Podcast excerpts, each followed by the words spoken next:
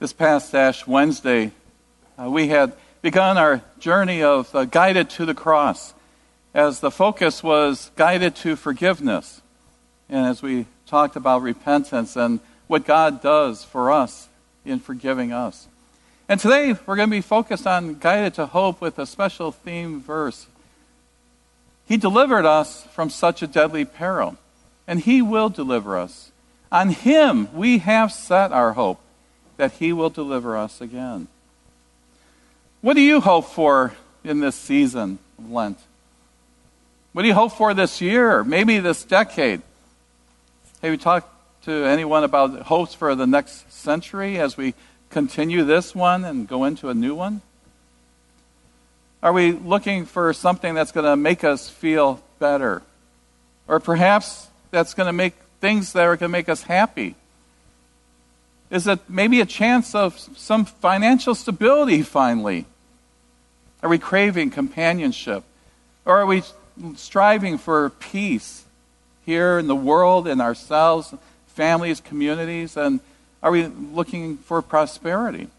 Well, these are all nice things, and they're certainly worth being hoped for on some level. But the hope that we grab onto the most is the hope of the cross of Jesus Christ.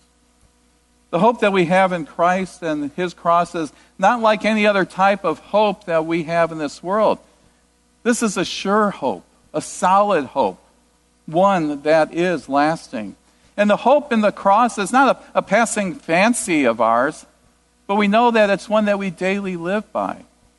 And the irony of the cross is that it really doesn't look like an element of hope, does it? It was not initially a goal to strive for or a driving force of everyday living for people. It was a torture device. And we know that, you know, this is why Jesus came at that period of time when the Roman government was in rule, because when they would crucify people, that was their form of punishment for any criminal. But God chose to use the cross to win salvation for us all. How? Through that death of his sinless son, Jesus. And the cross provides us with hope where once there was none at all. You know, we were dead in our sins. We knew that we, ain't, we weren't able to save ourselves before the cross came along and Jesus was lifted up on it. Before that cross, we were lost in not even understanding of what was in store for us and not being able to see the big picture as God has seen it and his plans.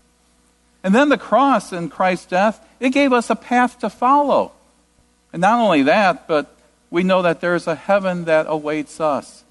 And in this life, we have a faith that brings us a better understanding of God's will to gather us together to Him. These are the reasons we have hope. These are the basis for our confidence in Christ. And it's not going to fade away, just like the cross won't fade away. So, how does this hope in Jesus express itself? Well, from Scripture, we learn that you know, people can see the hope that we have in Jesus in a way that is special. It's a way that we live our lives. We love and we care for others as Christ loved and cared for us on that cross. And we approach hardship and suffering with a, a calm and peaceful attitude as we go through it. We're not bothered by the tragedies and disasters of this world because we know that there's a world to come, a world in which we will be safe and will have be the people who are blessed forever. But these are not the ideals, are they? We know that the reality in our hope is not always as strong as it is in Jesus. We doubt at times, we question, and there are times when we are afraid. And we know that we need to be reminded of those who followed Jesus on the way to the cross. Even though Jesus told them again and again, those disciples really did not want to believe that Jesus was going to suffer and die. They doubted the cross, they questioned it. And when it was happening, what did they do? They ran away, they hid, and they just fell into a, a deep type of hopelessness and despair, that feeling. And at the cross at Calvary, Well, one of the criminals on that cross next to Jesus, remember him chiding him? He said, Are you not the Christ? If you are, save yourself and us. That criminal was essentially saying that he had no hope in Jesus. And that question of his, it was really one just to mock Jesus. The soldiers on the time in those hours beforehand, well, they were the ones who also acted in a similar fashion. They put a purple robe on Jesus. They took a staff and said, You know, here's your scepter for a king. And then they put the crown of thorns on his head. And they end up bowing before him in fake respect as they said, Hail, King of the Jews. They had no hope that Jesus was any kind of king or savior at all. Those people at the pavement, when they were standing before a beaten and bloody Jesus who was presented to them before Pilate, you know, they had no hope in Jesus whatsoever either. And they cried out in loud and angry voices, Crucify him! Crucify him! Crucify him! The people who walked past that Calvary cross and saw Jesus hanging there, they thought that all hope was lost too. And they shook their heads in dismay as if to say, What a shame. You know, this did not turn out the way you know, we had planned for and we thought it would go. Their hopes were dashed. Only the criminal on the cross at the right side of Jesus showed that he had hope in what was happening before his eyes. In the person of Jesus on the cross, he says to the other criminal, Don't you fear God, since you are under the same sentence that we are of condemnation. And we indeed are justly condemned, for we are receiving the due reward for our deeds. But this man has done nothing wrong. That criminal knew that Jesus was not guilty for anything, but he himself was. He knew that he deserved death, and Jesus didn't. He knew that he couldn't save himself, that only Jesus could. And so these hopeful words now Jesus, remember me when you come into your kingdom. The repentant criminal there, he had confidence that there was a life beyond this one. Only through Jesus and Jesus' response to him is of very assuring words Truly I say to you, today you will be with me in paradise. That salvation in Christ was a reality that day for him. And it's a reality every day, every day since. There's hope in the kingdom of Christ. And that hope is never fading. Do you need a little reminder of this fact? Well, fast forward to the day of Easter after Jesus has risen. And the two disciples are going from Jerusalem to their hometown in Emmaus, and they only know that Jesus had died on that Friday. And along the way in the journey, a stranger begins talking to them. They don't recognize that it's Jesus. And when Jesus asks them what happened over the past days, well, they talk about Jesus in the third person. And they say, you know, about how he had been killed. And you can hear their sadness. They said, We had hoped that he was the one to redeem Israel. And in that moment, the Emmaus disciples had no hope in Jesus. But Jesus, in his miraculous ways, he interpreted to them in all the scriptures the things concerning himself. Jesus restored hope to their hearts. And the disciples, they realized that their hearts were burning within them. They were burning within them with hope as Jesus is talking to them. And when they recognized Jesus as he broke bread in their home at that dinner time. What was the first thing those Emmaus disciples did after they recognized Jesus and that hope burning within them? Well, they ran to tell the other disciples that Jesus is alive. And that's what hope does for us, too. It compels us to tell others about Jesus, to tell them that we're excited about that good news. And we want to share it with them so that they have that good news of salvation also.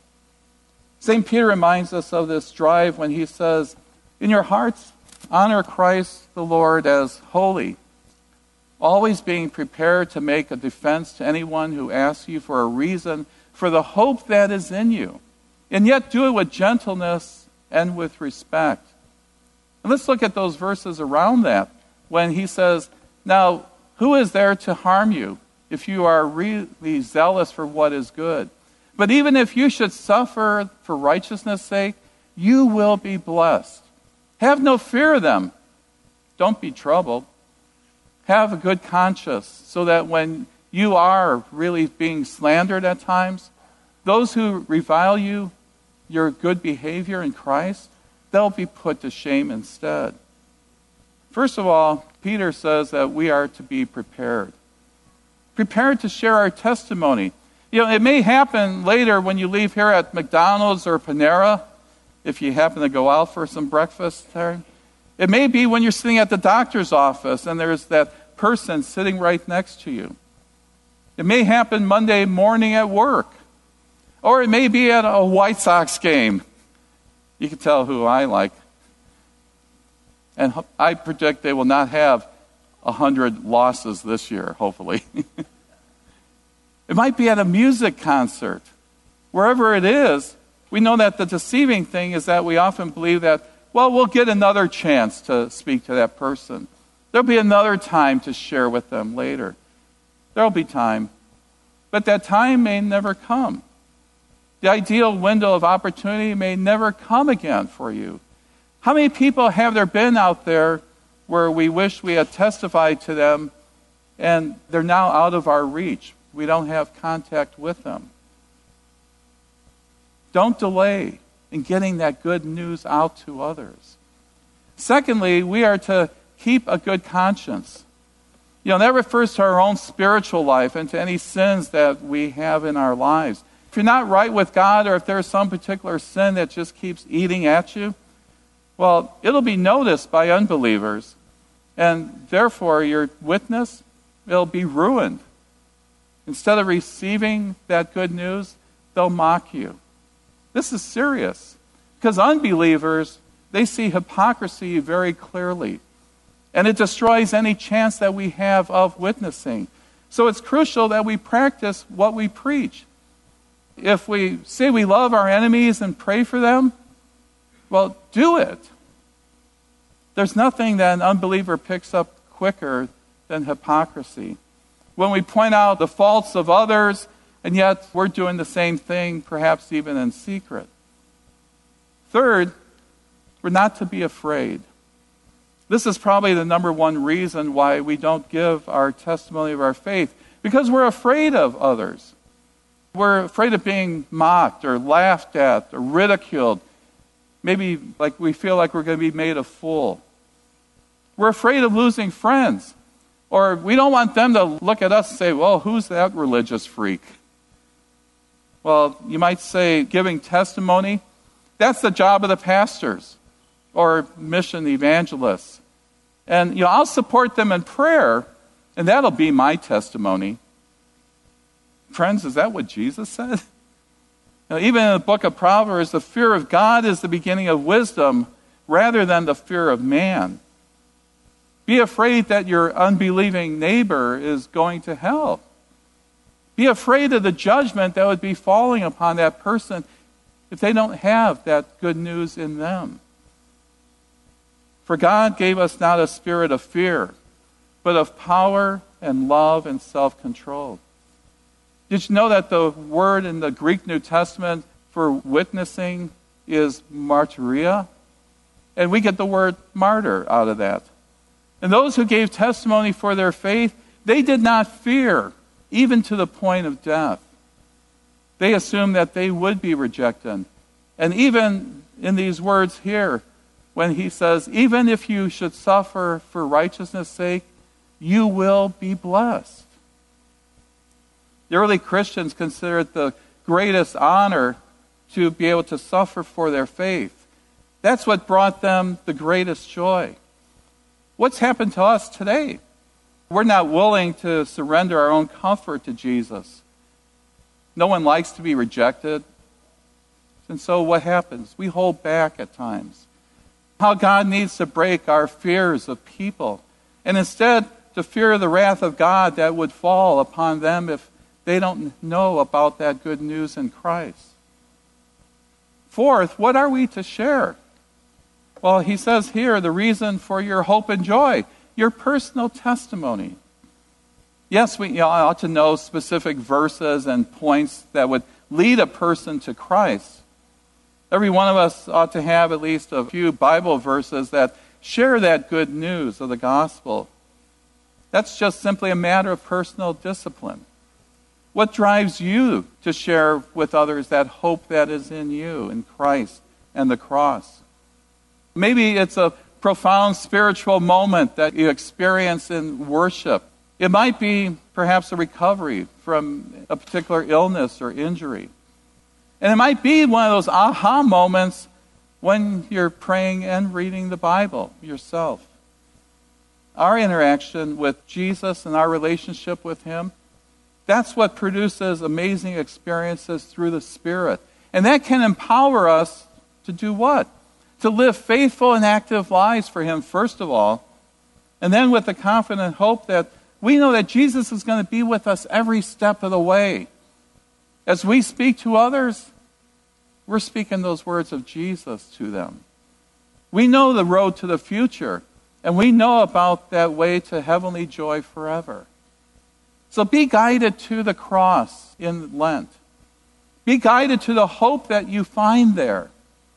And also be blessed in your moving forward in faith with confidence and assurance that Jesus, who was crucified, he is risen. He's ascended and he's coming again. And we know that He'll always be at our side until that time that He physically returns. We know that He'll teach us along the way. And He'll make our hearts burn within us for Him. In Jesus' name, amen. And now may the peace of God, which surpasses all of our understanding, keep your hearts and minds in Christ Jesus, who is your Lord and Savior. Amen. Turbulent times call for clear headed insight. That's hard to come by these days, especially on TV. That's where we come in. Salem News Channel has the greatest collection of conservative minds all in one place. People you know and trust, like Dennis Prager, Eric Metaxas, Charlie Kirk, and more. Unfiltered, unapologetic truth. Find what you're searching for at snc.tv on Local Now, Channel 525.